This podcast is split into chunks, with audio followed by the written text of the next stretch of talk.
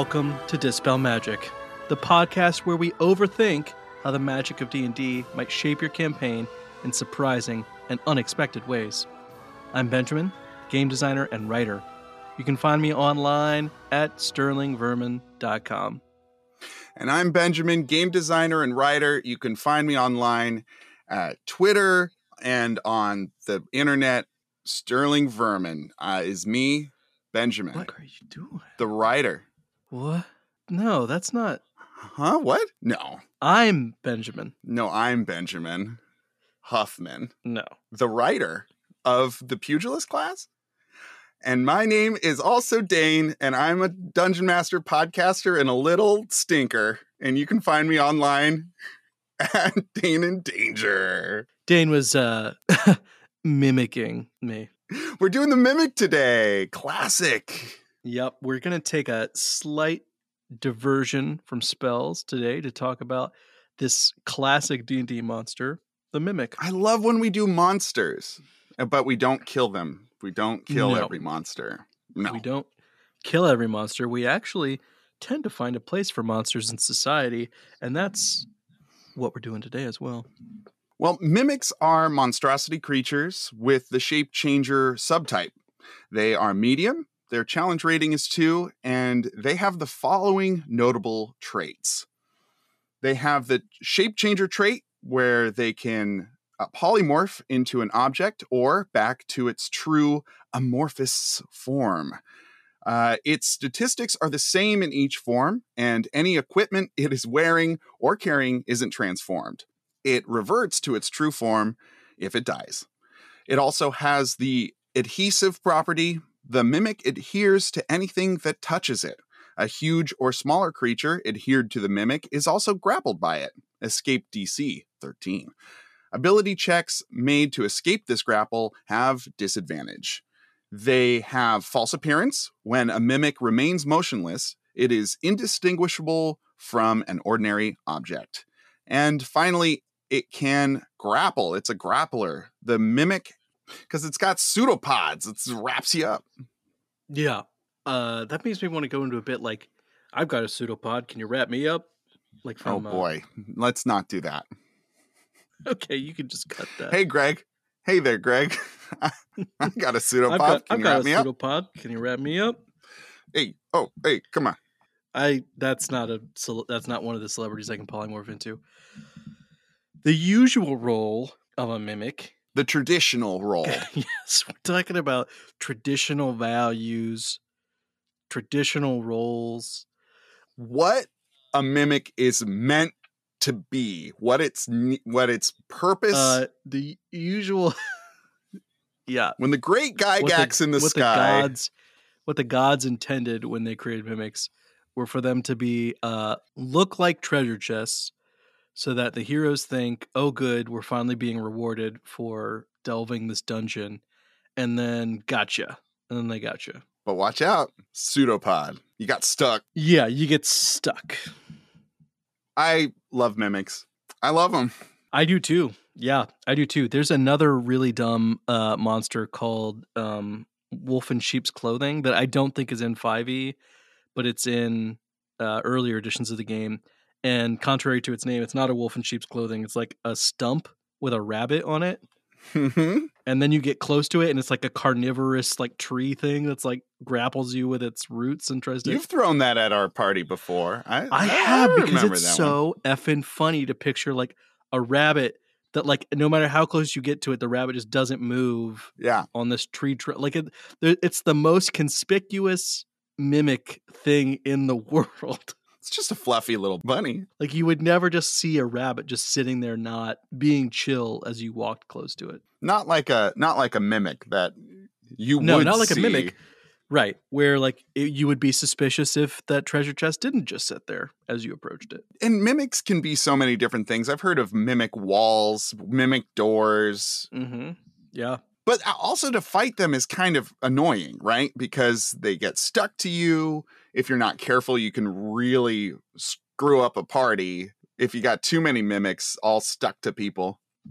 Yeah, well, you know, it's an it's an ambush too, um, and I think a lot of D&D fights probably don't start as ambushes and so and I think also the adventurers tend to like be cautious, be taking breaks often, and so if they go into a room, do a fight, and then there's treasure there, they're going to just try to get that treasure before they take their rest or whatever their break. Traditionally speaking, the they get the treasure At the traditional role, we're very big on that in this episode. in this in this episode where we focus on traditions.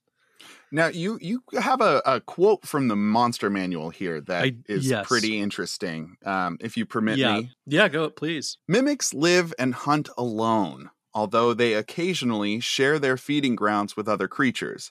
Although most mimics have only predatory intelligence, a rare few evolve greater cunning and the ability to carry on simple conversations in common or undercommon. Such mimics might allow safe passage through their domains or provide useful information in exchange for food.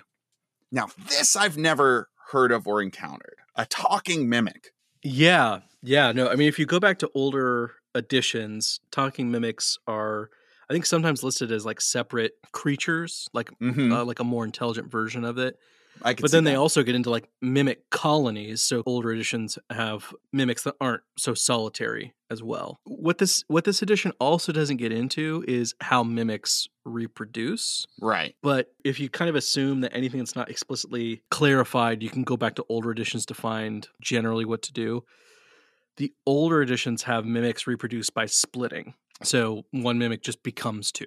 And I'm I'm there's a, like a lot of like kind of leaps of faith here happening. One is that that still would hold true in 5th edition, but then the other is that that splitting kind of functions like it would in the real world where a new mimic is genetically identical to the existing mimic. It's a clone, yeah. Yeah, which means they should be of similar levels of intelligence. And so once once you have those, it says a rare few evolve greater cunning and the ability to carry on simple conversations. Once you have one like that, when it starts splitting, you get more and more like that. It's actually kind of Intelligence, yeah. yeah, if you think about it, those are also more more likely to be successful. So it sort of feels like that if we if evolution is a thing in D&D worlds, we can see that the future of mimics would probably be in this more intelligent language speaking variant. And then they evolve society and realize their their supposed utility. There's there's a whole Well, yeah, I mean and down. even yeah, and so and even if you don't get to that, even if you just get to like modern day uh or or kind of take take the description in the in the 5e manual as like a snapshot of where mimics are right now all it would take is one person enterprising enough to be in contact with one of these intelligent mimics and realizing that there'd be a lot of like application for them outside of being just monsters right.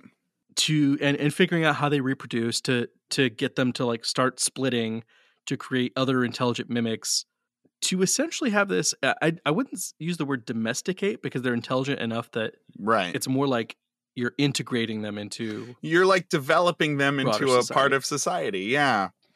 Um right I do like there's a bit of uh, homebrew lore about mimics uh, reproducing as gold coins. So Mhm, baby yes, mimics yeah. are gold coins, and then they go into a bank, and that's where they develop. Um, yeah love that idea. And then I I had in a campaign a uh, tavern that my characters didn't actually enter, but it was a tamed mimic tavern. So everything in the Mm. tavern was a mimic, and the bartender had a trick for taming them. So I think we found that trick. I can I can do it for realsies. yeah now you don't now it doesn't have to just be oh i made this up you can say benjamin told me i did this right Benjamin said it was okay, so that means it's okay. Everybody has to accept it. That's my point. If mimics can reach this intelligence level without like an intentional education or a community, I think it, you know, I obviously I don't know a lot about this particular subject, but it seems to me that if if mimics kind of on their own can become this intelligent, intelligent enough to like speak a language and coordinate with other people. It makes sense to me that if they were partnered with one of those particularly ambitious uh, people that wants to incorporate them into society, that they could probably pretty rapidly be brought up to speed on more complex topics and social skills. It, it, they're the adventurer's dream companion. I mean, it's the Swiss Army knife of creatures. It can stick to anything it touches. It can turn into anything you need it to. It's got pseudopods, which we all know how useful those are. And so if you have a mimic on your side, you've got an advantage on any other adventuring party. Huge advantage. Huge, traditionally.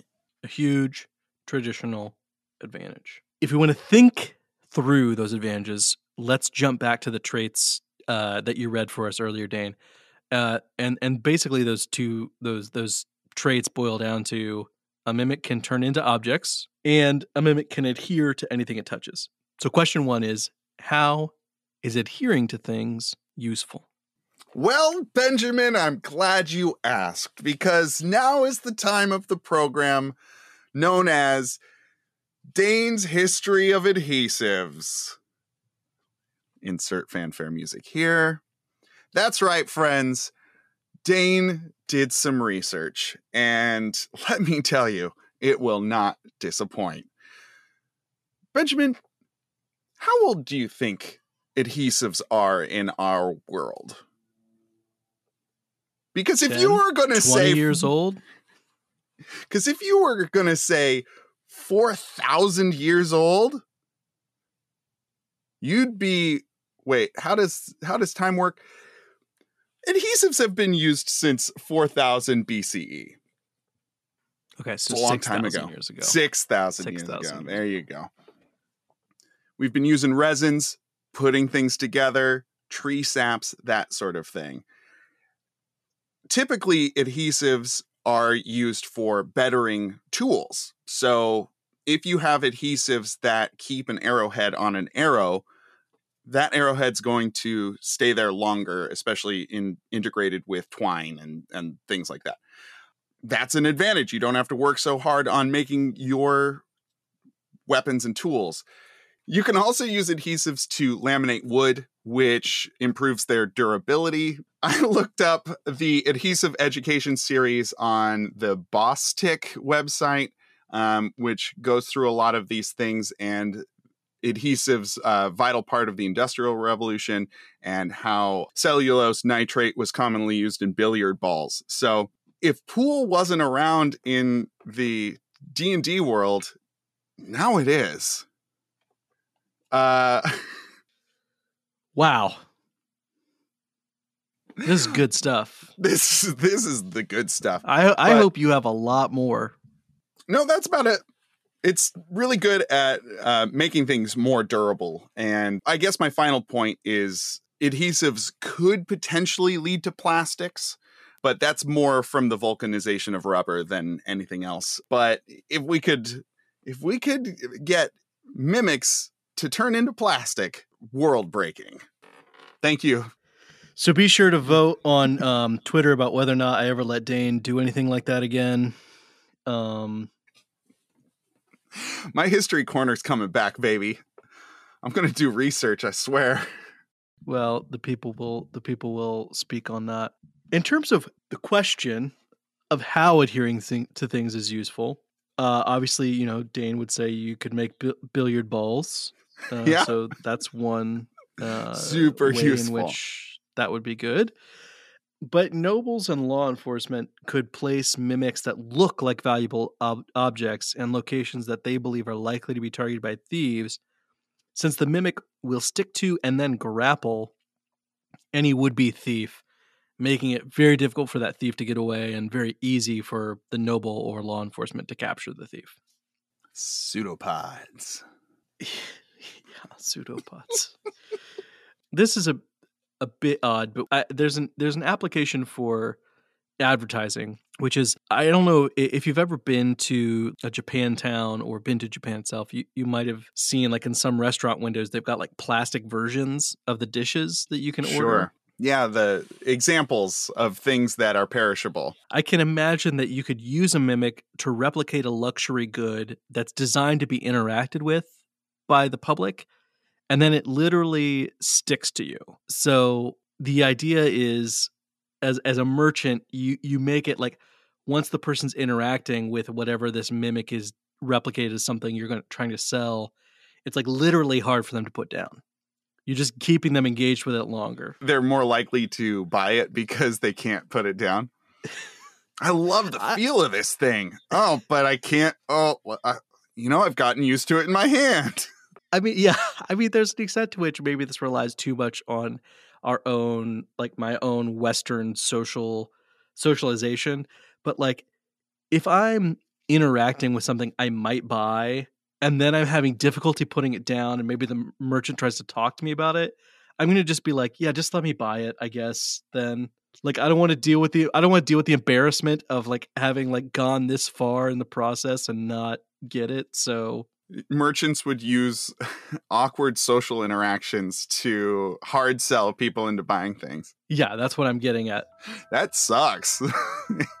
it does it does suck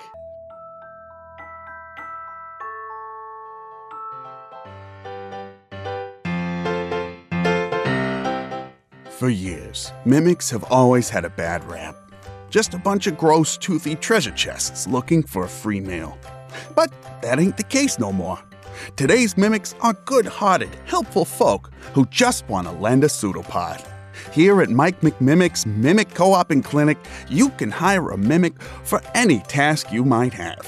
Whether it's your classic dungeon dive or just helping around the house. In a desert and lost your hat? Ask a mimic. Spatula break right before the big pancake breakfast? Ask a mimic. Need a crucial, irreplaceable piece of an ancient puzzle to reverse the ever rising waters in a terrifying chamber of death? Ask a mimic. If you're not sure a mimic is right for you, try our week long in home trial, where you can hire a mimic as a blender, washing machine, or ceiling fan at no cost to you. Take it from me, Mike McMimic, not only the organization's founder, but also a member. Isn't that right, Mikes? Yeah, Mike. Sure thing, I'm sure. a Mike too. Right on, I Mike. want to be Greg.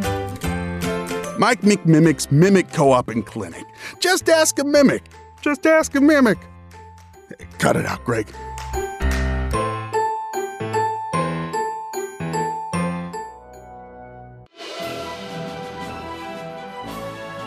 I want to bring up a, a semantic point. The mimic adheres to anything that touches it. So if it touches something, can it choose to stick to it or not? And can it unstick? yeah that's a great question uh, it has i think it kind of has to be able to decide that because otherwise like once it sticks to the ground it's just like always there It has full control of its stickiness. and it has a movement speed so it's supposed to be able to move around so it, it must not like permanently stick to anything that touches it Right. So if the merchant in question has some way of telling its mimic to unstick, Right, right. Yeah, there you go. Yeah, that goes back to like an anti-theft measure, maybe, where you mix in mimic versions of your goods with other goods as a kind of way of warning people not to try to steal because they might grab a, a mimic. well, this kind of goes into your next point about mimics can change into any size, apparently. Yeah. So the there's no upper limit to the size of the object a uh, mimic can turn into, and I don't know why I put this under the bullet point. How is adhering to things useful? Uh, because I don't know how this is useful. But you could have a mimic turn into a giant boulder and go full on Katamari Damacy, uh, just like rolling over, like rolling through a dungeon and just picking up every single thing and person inside the dungeon and rolling around with them. in terms of a deterrent for thieves, if this mimic sticks to them and then turns into something giant like a boulder, then the the thief can't move. The boulder is keeping them Right. there. Yeah. So then the second question is how is turning into an object useful? And can't think of a single can't think of a single yeah, thing. No, no. That that one I actually drew draw, drew a complete blank on. So important to important to clarify or to well clarify an unclear point is that uh, it's I'm not totally sure if when a mimic takes an object form, if it just appears like the object or if it can actually function as that object. Like I, will give an example. So the the trait says that it, it uses the mimic stat block still, but if the mimic turns into a hammer and wants to successfully disguise itself as a hammer, it's going to be pretty obvious when someone hits a nail with it and the hammer starts bleeding Right. instead of like pushing the nail Instead of being a hammer. Yeah. not a hammer. So the question is, does it function as a hammer when it turns into that? And that's there's some amount of its utility that's based on that.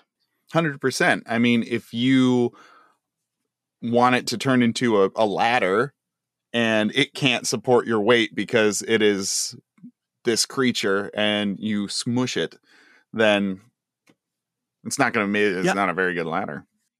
Yeah, I almost feel like that gets into like, well, maybe sometimes it does because like if it if if the mimic mimic can turn into any object no matter how large, once it turns into a sufficiently large object, at the very least, like its weight should change and Yeah. its ability to uh its surface tension might change or its ability to carry things might change. I, I well, I guess that's a function of it being a certain size because that's how things work in D and D. Things are that are bigger can carry more. Sure. Well, and this brings up my question of mass being conserved. So, it, if it can turn into giant things, it's it's generating more mass in itself, but it's also like that mass is going away very quickly. So you could sneak a mimic in your pocket, and then it could become a sword later. Just you know the the barest of things. Um, so th- there's that avenue you could go down but like magic is real for sure i get it but messing with how heavy a thing is because it's so huge messes with the the fabric of reality in this world and it, I, I can't wrap my head around it what what the the implications of being able to control the amount of mass that this creature can control that's insane Yeah, there's. Pro- I mean, there's probably some also way of just of creating. I, I didn't really think about this, but one of our very, very, very first episodes, we talked about the infinite hell loop, which I guess go listen to all of our episodes if you don't know what that means. In that episode, we also talked about a perpetual energy machine or a pe- perpetual motion device, and I feel like probably if mimics can change into anything as an action, they could be used in a very similar way. Like Interesting. because you've got something growing so big it's like pushing against its boundary. Like I, Mhm. I feel like you might be able to do well and actually if it can turn into anything then it should be also be able to turn into like once you have batteries which we have. Turn into a battery well let's we're we're we're gonna get to that actually in in a minute. So let me jump back and say if if a mimic in tool form can be used as a tool then mimics are going to be uh, everywhere working kind of in tandem with artisans because your blacksmith might have might be capable of wondrous things but imagine if his hammer were sentient and could reconfigure itself in every you know to to whatever tool you need produce yeah. exactly the kind of hammer points or or however you would say that. I don't think it would be fair to say that in this case that mimics would become like a cheaper alternative to tools. I, I think that's kind of on its face untrue because mimics would be are people kind of in this context but i do think you can imagine that mimics would create a kind of symbiotic relationship with artisans where they agree to serve as tools for the artisan in exchange for probably like a royalty split or whatever of sales um, to serve as their tools. And who and what artist or artisan wouldn't want a sentient tool that can change based on their needs per project? A hundred percent. And you can take machinery or whatever thing wherever you need it. it it's you're no longer tethered to your workshop or or where all of your things are because your things are coming with you as smaller versions of those things and then now you're on the top of a mountain and you can get some really wild stuff happening in places that it's very difficult to get. Yeah, yeah. No, I mean, absolutely. Yeah, uh, easy to just kind of pack up all your tools when your tools can turn into like a coin, and then you carry them all to wherever you're going to go, and then do your work there. Mimic tamer, You new yeah, class. Yeah, I mean, yeah, it would, it Mimic would let you tamer. do like a lot of. It would let you do like a lot of kind of professions that normally rely on you staying in one place could be more itinerant uh, professions, like a traveling blacksmith. we're putting all those uh, hedge mages out of business who are mending everything. Right. Get th- get them Yeah. out of here. Move over for mimics. Mimic Just so. revolution. If if they can't be used as objects, um, uh, there's still probably ways in which mimics being able to replicate the appearance of, of objects matters. Like, it, like to go back to the idea of a blacksmith, you could have the blacksmith have the mimic turn into different kinds of armor as a way of showing what he can create. Or um, what do they call it? A fashion designer could have like the mimic tape different shapes of different kind of clothing uh, as a way of modeling, I guess, Testing out, yeah. yeah, yeah, yeah, modeling things. Or you have it become the thing on the person, and then you can measure the mimic and Right. make the Yeah. thing so much easier. It, Yeah. You'd get wild fashions that fit people perfectly. Yeah, I hadn't thought about this before, but that especially combines well with fabricate, hmm where as long as you've got the materials around, you know, you have the mimic turn into the thing, and then you fabricate to look exactly like the mimic, and then you've got a permanent version of whatever that mimic was shaped like. Now, you pose a very interesting question. Mimics can turn it into objects, including spell components. Right. If we want to drill down to one specific, uh, the spell Raise Dead and a lot of other spells that bring people back from the dead require diamonds. So a question would be if the mimic transforms into a diamond, can you use that diamond to cast Raise Dead, for example? And then, since that spell consumes the diamond, what does that do to the mimic? Does the mimic die if you use it in that way? or is it just is it reduced to zero hit points does it just turn back into its mimic form and no longer looks like a diamond Reusable diamond. I really don't think it would work like this. I, I think that it looks like a diamond, but it is a mimic, a mimic, right? So it looks like an object. It turns into that object for the intents and purposes of looking like that thing, but actually being that thing is a different story. Uh, so I, i'm inclined to agree with you but i do base this um, kind of concept on the idea that the polymorph spell really does transform you into a beast Oh, I see. beast, I see where you're going. and this trait is called polymorph Well, it's called shape you- changer, but it says uses its Oh, it action the to okay, it polymorph. Uses the word. Yeah, yeah.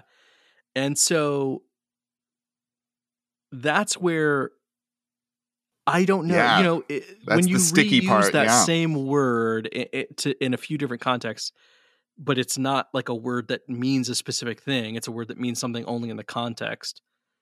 That's where it like gets pretty tricky. So, so I I don't think like the game designers or something were imagining that mimics would turn into consumable stuff. But I also think that's a pretty fun avenue for exploration. Although yeah. I don't think many mimics would consent to like Trying that out. being destroyed being destroyed to raise the dead or something. if we've got mimics that have basic intelligence, can speak, even if you want to awaken a mimic to, at the very least, then we have mimic wizards. And mimic wizards would be curious. And I could completely see a mimic wizard saying, I want to try this out. Use me. Let's figure this out. Because wizards love experimenting on themselves. It's one of their major Achilles heels. Uh, so many hijinks from wizards doing crazy shit to themselves. And I think a wizard mimic would definitely do that. How many spell components can I turn into, and what happens when I cast the spell? And there are plenty of spells that they could, or spell components they could turn into that aren't consumed when casting. To if they wanted to experiment with that without risking their lives too. So, Instead of having a focus, they are the components that they need. moving on from whether or not mimics can be used as spell components, I do want to say one thing we haven't talked about is that when when mimics can imitate objects, you know, if you think about something like mimicking a ship, uh, Is a ship an It- object, right? is the ship well, and not just is the ship an object, but does it function as a ship? Uh, I think it has to for it for the mimic to successfully imitate a ship. And then what's the difference if the ship functions as a ship? What's the difference between it, whether or not it's an object or a mimic? And then Mhm. um and then you've got a fun thing where if you've got a mimic who's tame, tame, willing to work with you, and can turn into all these things, it's a ship when you're on water. It's a wagon when you're on land. The most useful companion. Uh, yeah, and then and then it's a short step from there to think if the mimic can turn into any object, then mimics become more and more powerful the more advanced objects are in your world. If you've got cars, suddenly mimics can turn into cars. If you've got spaceships, suddenly mimics can be spaceships uh, or computers. if they take enough damage. So this is interesting because if they get larger, they their hit points don't change, correct? Correct, because they continue to use their mimic statistics. So if you're using a mimic for a very specific purpose, you got to watch out for That's whether or not they're going to be very scary to go into space uh, on a mimic spaceship and it's got like 30 hit points. and it gets hit by one piece of space debris and suddenly you're shit out Ass out. at your ass out. You're in the middle of the ocean and just like, ass the well. Jerry the Mimic, we miss you so much, mostly because also we're going to die. Your jokes were great, Jerry the Mimic, but gall dang, now we have nothing. So I, I feel like you're kind of gambling there because the the restraints of a mimic are not the ship is a ship that can take so much damage. It is now susceptible. Yeah, so that's a great point. I do think probably the most interesting use case around this is just the idea of a mimic as a computer because then what happens to the software that it writes mm, Right. on its own It- self? It's getting weird. Well, and Yeah. part of me wants to say with that, like, no, a mimic can't be a computer. There's too many parts. But the classic example, the traditional example of a mimic turning into a chest of treasure, there are so many different parts to that. That's a complicated apparatus. It has gold in it, for God's sakes. So Well, and hinges and a lock and that's what I'm saying. Parts, wood different yeah. materials. So what's the difference between a gold-filled chest and a, in your example, a computer or a crane? Can a mimic turn into a crane and aid in construction? A jackhammer, can it? You know, there's all there's all these things. So when we zoom out then and we look at the big picture of mimics and their role, I think we've we've gone into the fact that once once there are intelligent mimics in the world, enterprising people will f- want to ing- integrate them into society, and that that shouldn't be too hard because you're going to find mimics more and more willing to do that. Um, especially as they see more and more benefit to themselves. Like suddenly they don't have to hang out in dungeons; they can be wherever they want to be. A little more stimulating. Um, yeah, and they start taking on these roles as kind of like, I mean, essentially, they be- actually they almost kind of become their own science fiction tool A hundred because it's like an it's like an omni tool. It's like anything, any object you could want. It's almost like what's the um what's in Star Trek the The phaser? no they say they talk to the computer and Tricorder? like, Dane, I feel like you're messing with me because Fabricator? is that what they call it? Yeah, that's what makes When their it's like- food anyway. Earl Grey tea, hot, and then Yeah, that's right. Fabricator, yeah. I mean, it is essentially that. Although it's not, produ- it probably isn't producing food, but it is producing like a wagon when you need it, a sword when you need it, a hammer when you need it, paint when you need it, all that kind of thing. Wait, hold hold on, hold on, hold on, hold on. That you just opened up an entirely new thing. Paint? paint brushes, I guess, is more. Although actually, I guess paint is an object, and Uh, yeah, That's what I'm exactly what I'm saying. What? It can turn hmm, can it turn into paint? Can what happens when you paint with a mimic? Benjamin, I need to know the answer. I bet there's uh, some avant-garde art Oh that you could make with uh, mimic paint. Can mimics turn into a pot of stew and then can you eat it? No, what does I- I- what does mimic stew taste like? so much of so much of this is gut, like what makes sense and what doesn't. I Benjamin, feel like mimics don't turn into stew. if it's they like- can turn into paint and you can paint with a mimic, you can Yeah. eat mimic stew. Listener, if you're going down the rabbit hole, that's actually a mimic. At least a sheep in wolf's clothing. Please, a sheep in wolf's clothing, a wolf in sheep's clothing. What did I say? You said a sheep in wolf's clothing, like a sheep that's trying to look like a wolf. Keep saying what you were going to say. Okay. Please let us know about it. You can tweet at us at Dispel Magic Pod or email us at dispelmagicpodcast at gmail.com. It's true. You can do those things. Why don't you do the thanks for listening this time, Dane? Thanks for listening. And from me, Benjamin Huffman, we'll see you after your next long rest.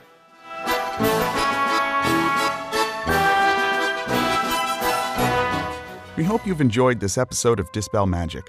If this has inspired any ideas for your game, or you have another take on today's topic, please let us know on Twitter at Dispel Magic Pod. You can find Benjamin at Sterling Vermin and Dane at Dane in Danger. Thank you to Slim Mittens for our cover art, produced by Benjamin Huffman, produced and edited by Dane Fox McGraw.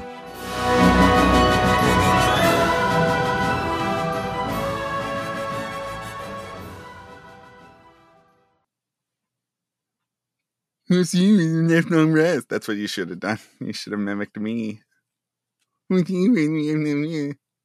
Like that. Like that. Gorsham, Dane.